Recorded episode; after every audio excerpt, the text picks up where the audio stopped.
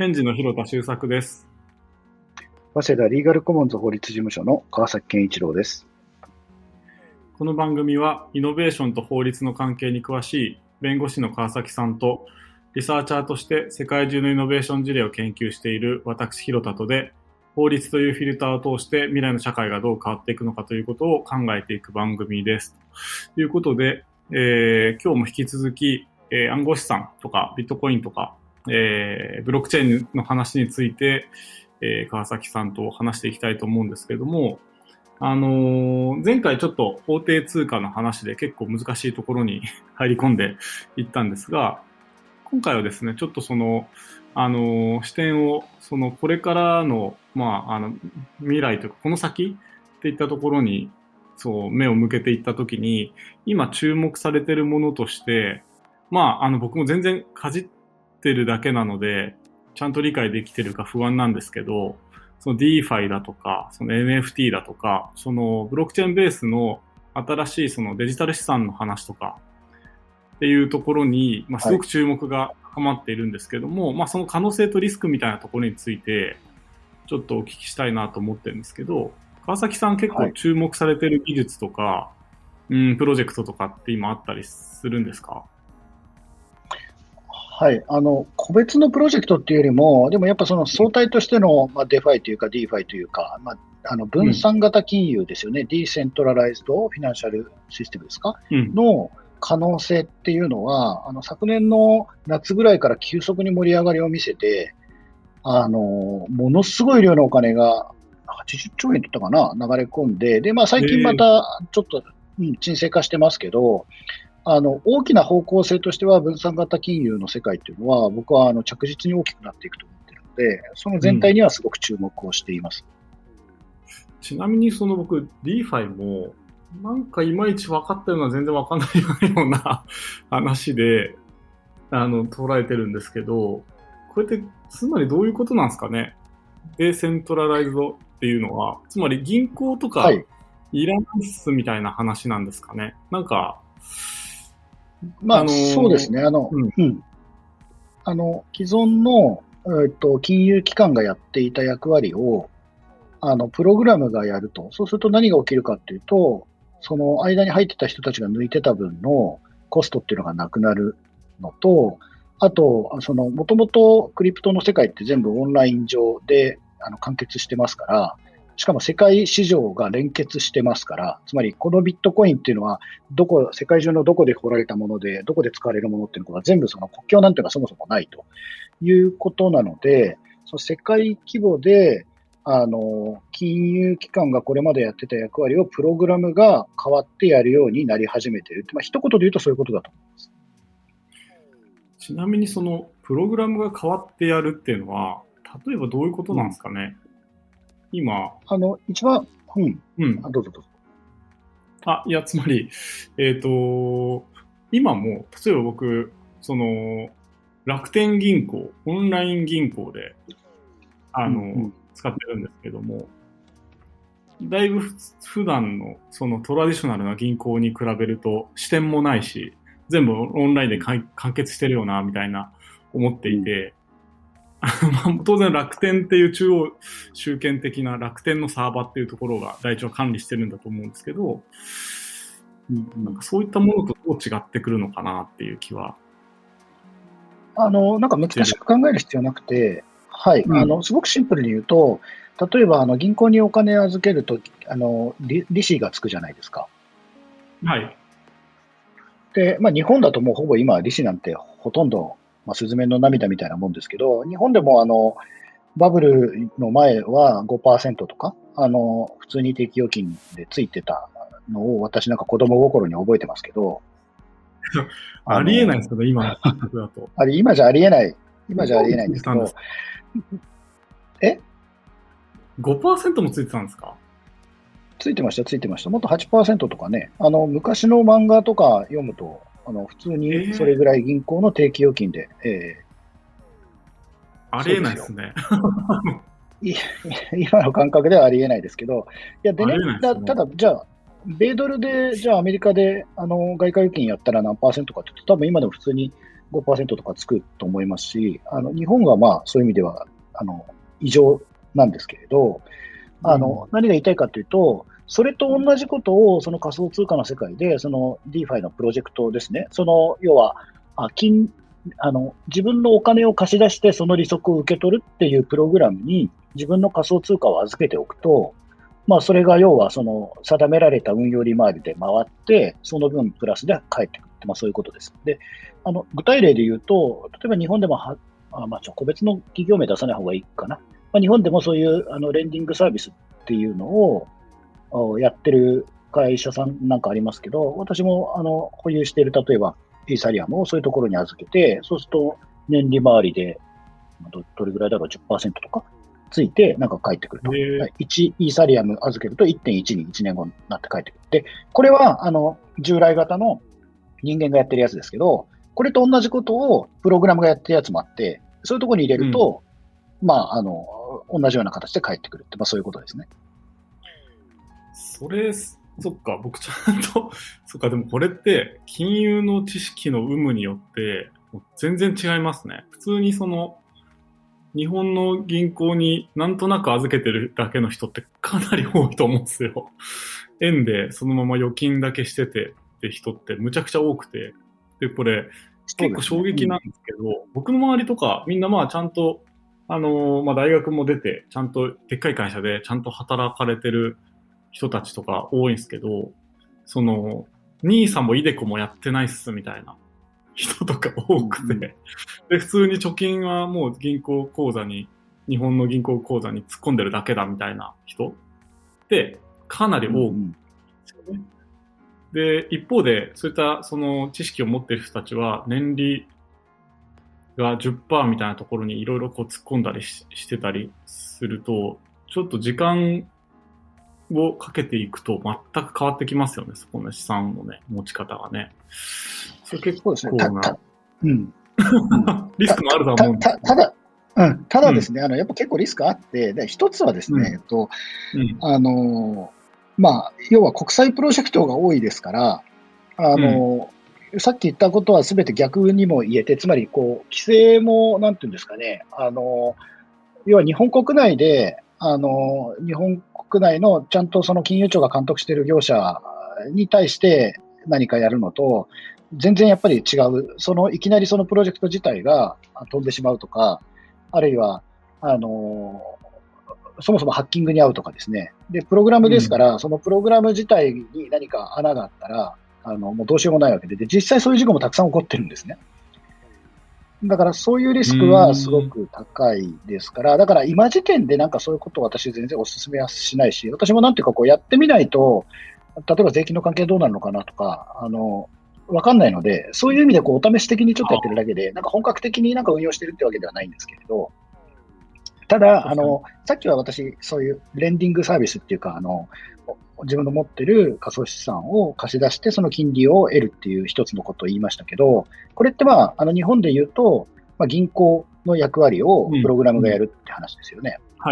で、同じようなことがあらゆる金融サービスについて、これから起こってくると思っていて、で、例えば、仮想通貨の暗号資産の交換業っていうのは、日本だとコインチェックとかビットフライヤーとか、そういうところがやってますけど、これと同じことをすでにプログラムがやってくれる、AMM っていうようなサービスがたくさんあってですね。で、そういうところだと、なんていうんですかね。じゃあ例えばこのビットコインをイーサリアムに変えるっていうことを、通常の取引所よりも、安い手数料でやってくれると、で、さらに面白いのが、じゃあそのプログラム自体はなんでそれを交換できるのと。要はビットコインとイーサリアムを交換するってことは、ビットコイン持ってきた人に対してイーサリアムを渡すわけだから、イーサリアムを持ってないといけないじゃないかと。でも、そのプログラムはそんなものを持ってないでしょと。どうすんのっていうのが当然疑問として、湧くんですけど、それが面白くて、それは僕ら、つまりなんていうんですかね、みんなで自分でビットコインとイーサリアムをペアにして、こういうの LP って言うんですけど、それをディファイシステムに預けるんですよ。で、そうすると、その交換の時にそれを使って、そのプログラムが得た手数料をその流動性を提供するってこのことを言うんですけど、その流動性を提供した人に対してその手数料をくれる。つまり、その本来であれば、その仮想通貨の交換業者が得ていた収入を、その、要は流動性を提供した人に対してくれるっていう。だから自分がその、そうそう、手数料、そうそう、だから自分が手数料払う側にもなるし、手数料もらう側にもなるっていうのが、これは面白いところなんですよね。ああ、なんかそれって、ちょっと理解が僕が陥ってるか心配なんですが、トランスファーワイズっていう、はいはい。両替のサービスあるじゃないですか。両替というか海外送金ですか、はいはい。例えば僕が、はい、イギリスでなんかポンドで払いたいときに、トランスファーワイズって、その円からポンドに払いたい人と、ポンドから円にしたい人っていうのを、高速でマッチングさせて、はい、そういうことなんですね、あれ。はい。はいはい。だから、本当の送金ではなくて、相殺してるというか、トランザクション。なるほど。っていうのがあって。なるほど。だから、ほとんど手数料かかんないんですよね。うんうんうん。なんか、ちょっとそういうコンセプトにちょっと似てんのかなと思ったんですよね。まあ、でも、その分散型で、要は、なんていうんですかね、誰か名前のある単体の、その法人が、あるいは単体のキャピタルがですね、資本が何かそのサービスを提供してその利益を得るというのではなくて、分散化したもう名前もない様々な個人や団体がみんなでその役割に応じて報酬を得ながらそのシステムを維持するっていうのが、まあ極めてその分散型、そのブロックチェーンの考え方的だし、まあ面白いとは思ってるところなんですよね。ですよね。誰かその中央集権というかそのね、胴元的な人がたくさん準備金を用意するからこそ、まあ、要は銀行って最初はできて、で、まあそこが信用創造みたいなことをやってリスク取って成長させていくみたいなこととは違って、つどつどみんなでその持ってるお金を集めて、それで交換してあげるっていうことですよね。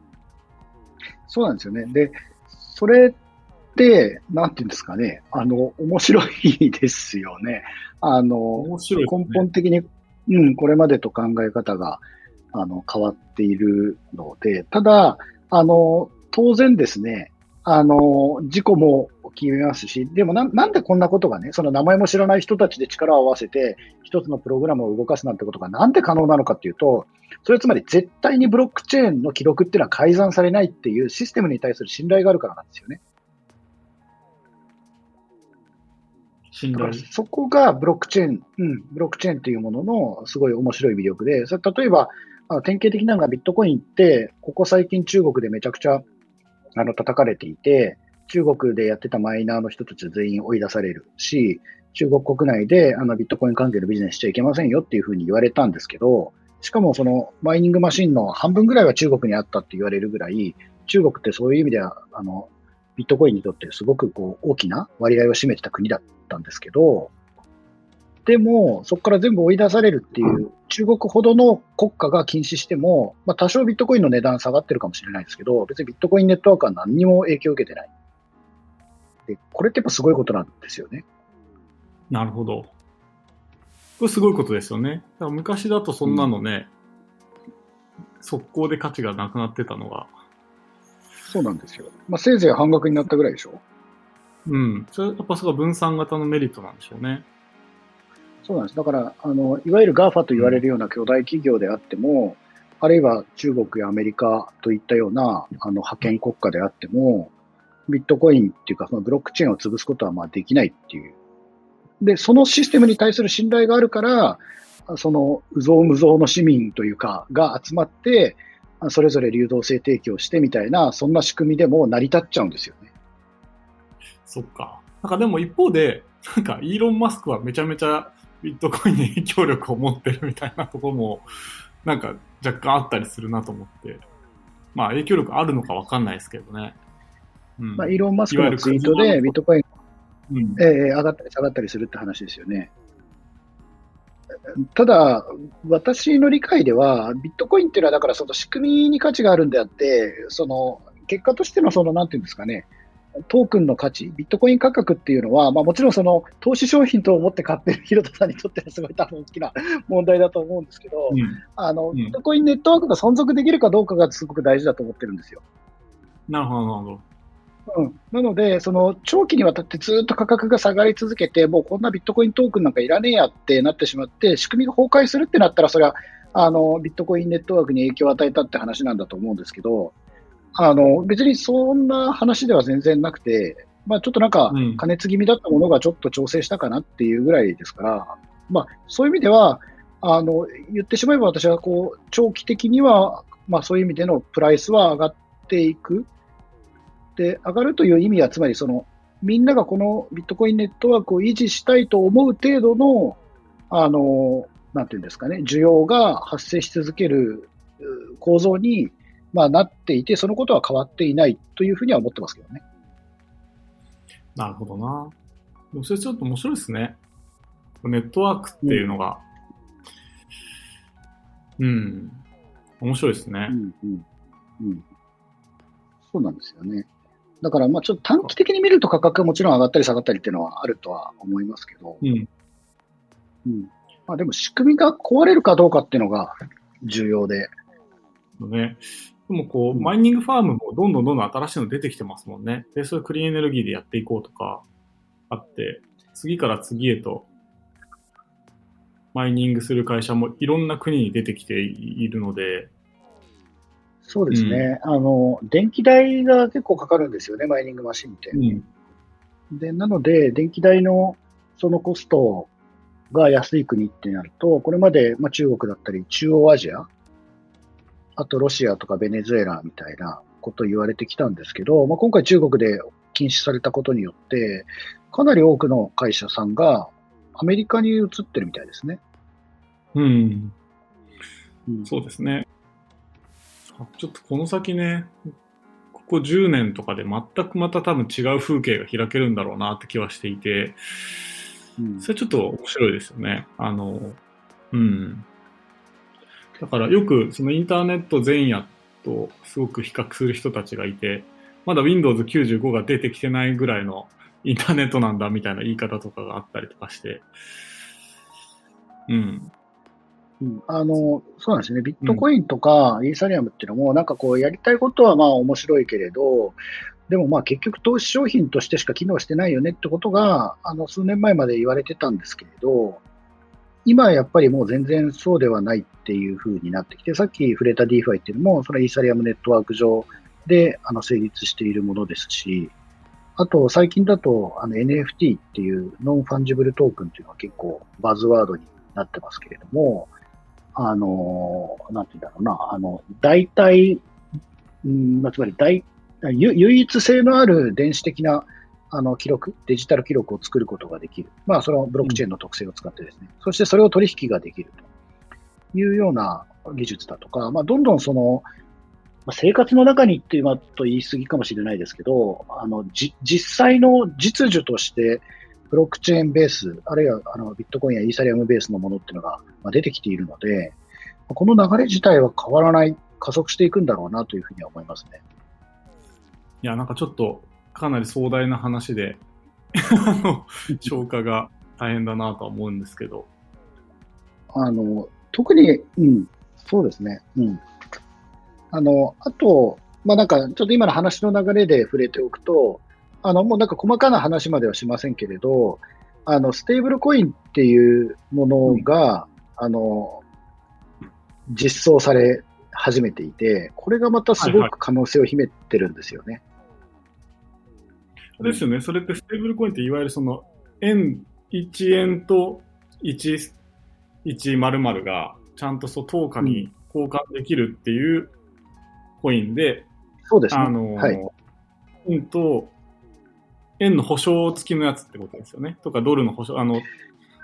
テザーとかだと結構テザー本当かっていうのも今、ツッコミあるみたいなんですけど。そうですね。そうですね。法定通貨と価値が、概ね連動している。厳密に言うと、例えば1 USD テザーって、例えば USDT っていうのがそのステーブルコインの一種類なんですけど、うん、1ドルイコール 1USDT なわけですよね。でただ、厳密に言うと 0.99999 の時とかと 1.0001 の時とかあって、微妙にこうフローティングしてるんですけれども、はい、そういう形でその法定、うん、そうです、そうです。で、法定通貨とほぼほぼ価値が連動していると。で、それは仮想通貨として設計されていることで、仮想通貨と同じように、要はインターネット上で瞬時に決済に用いることができて、もっと言うと、スマートコントラクトと言われるような、要はプログラムそのものが、決済を行うっていうことに使えてしまうんですよね。何を言ってるのかっていうことなんですけど、だからさっき言っていた、例えば自分が持っているイーサリアムをそのプログラムに貸し出すことによって、10% の利息が得られるみたいな話をしてましたけど、10% の利息が得られるんだったら、じゃあ自分が今100万円、日本円持ってるから、その100万円をそういうふうに運用したいって、思う人いるじゃないですか。うん。で、うん、その時に、でも、それ自分は日本円で持って、日本円の価値として持ってたって、別にその値段が上がったり下がったりするのは嫌だと。うん。そんなことは期待してないと。別にビットコインの値段が上がろうが下がろうが知らないと。そんなことに興味なくて、うん、そんなこと影響を受けずに、うん、純粋にその法定通貨、日本円なり、米ドルとして持ってて、で、利息を得たい。でも、その、さっき言った分散型の金融システムの中でそれをやりたいっていうことが、今、そのステーブルコインっていう、その法定通貨と価値連動するコインを使うことによって、できるんですよね、今。はいはいはい。これ面白くて、つまり、要はビットコインとかイーサリアムは持ってないけど、ステーブルコインだけ持ってる人っていうのがたくさんいるんですよ。で、この人たちは要は仮想通貨を持ってはいるけれど、価値としては法定通貨を持ってるのと変わらないんですよね。で、彼らがやることとしては、うん、むしろそのインカムゲイン、キャピタルゲインではなくて、利息取るっていう、なんとか、はるかにその一般の人にとってみればハードルの低い、その、なんていうのかな、運用を行ってるっていう、はい、そういうことになりますね。うん。それになるとね、もっとみんな気軽に参加してきそうな気はしますよね。その、最後、円の価値が損なわれないのであればっていうことで。うん、そうですね。日本円でも、いくつかの種類の JPYC っていうのが一番今普及してるのかな。ステーブルコインがあって、私もこの間、20万円とか30万円分ぐらいちょっと変えてみましたけど、実際その JPYC、だから30万円で買った JPYC は、そのまんま今も30万円なんですよ。値段上がったり下がったりしない。で、はい。で、Amazon とかで決済に使えたり、納税なんかもちょっと一工夫は必要なんですけど、納税とかふるさと納税にも使えたりするので、はい、うん。なんだろうな。仮想通貨の世界の、様々な、そういう、決済手段に乗せることができる日本円として、使えるということですね。うんうん。なるほど。ちょっと、買ってみようかな。結構面白いですね。でもだから値段上がったり下がったりしないですよ。ですね。だからこれはあくまで、なんか、ただあれですよね。その利回り 10% とか信用しないでくださいっていうか、あくまで川崎さん個人の意見でありってことですね。そうですね。利回り云々っていうのは、その、なんだろう、レンディングサービスの、利率でそういうのがあったっていうだけで、全然それはお勧めするものでもなんでもないです。はい。一応ほら、番組これ信じて、がっつりやって、損したみたいに言われると困るなと思って。いや、それは本当そうですね。で、いや、あともう一個、そういう意味でもうちょっと、言っておくと、なんだろうな、日本国内でちゃんと、登録してやってるところもあれば、本当にうぞうむぞうの、どこがやってるのかわかんないような、なんなら金融庁から、警告出されてるようなところもありますから、そこはちゃんと見定めてやる必要はあると思いますよっていう。今そういったところもね、はい、非常にね、投資詐欺みたいなポンジスキームとかいっぱいいろいろありますからね。気をつけた方がいいですね、そこはね。そうですね。特に市場が盛り上がるときって、もうそれに、なんていうかな、それを利用して詐欺しようっていう人も、うごのたけのこのように現れますから、これは、いや、本当そうですよ。これは、だから、SNS の問題でもあり、うん、フェイクニュースの問題でもあり、うん、非常に現代的な問題もあると。だからその個別の具体的な銘柄がどうだとか、儲かる儲からないとかって、まあ、そういう意味ではあんまり私もなんていうかな言わないし、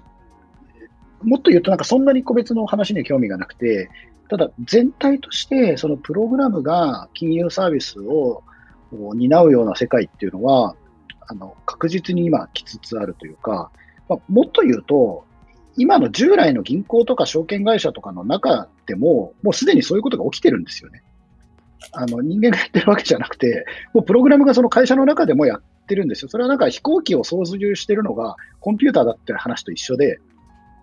なんか誰かが責任取るためにそこに座ってはいるし、緊急時はやるけれど、基本的にはだって手離してるわけじゃないですか、飛行機のパイロットも。っていうのと同じことが、まあ、突き詰めた形で実装されつつあるっていうことですかね。うん、なるほど。いや、ちょっと今日は勉強になったし、僕全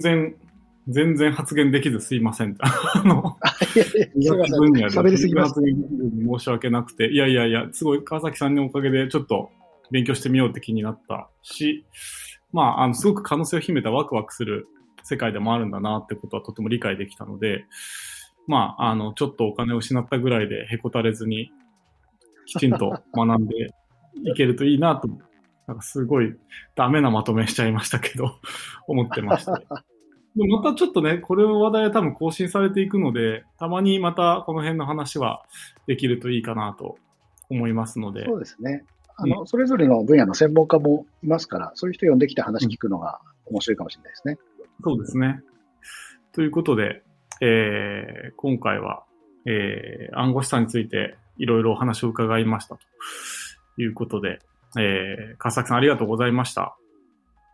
ありがとうございました。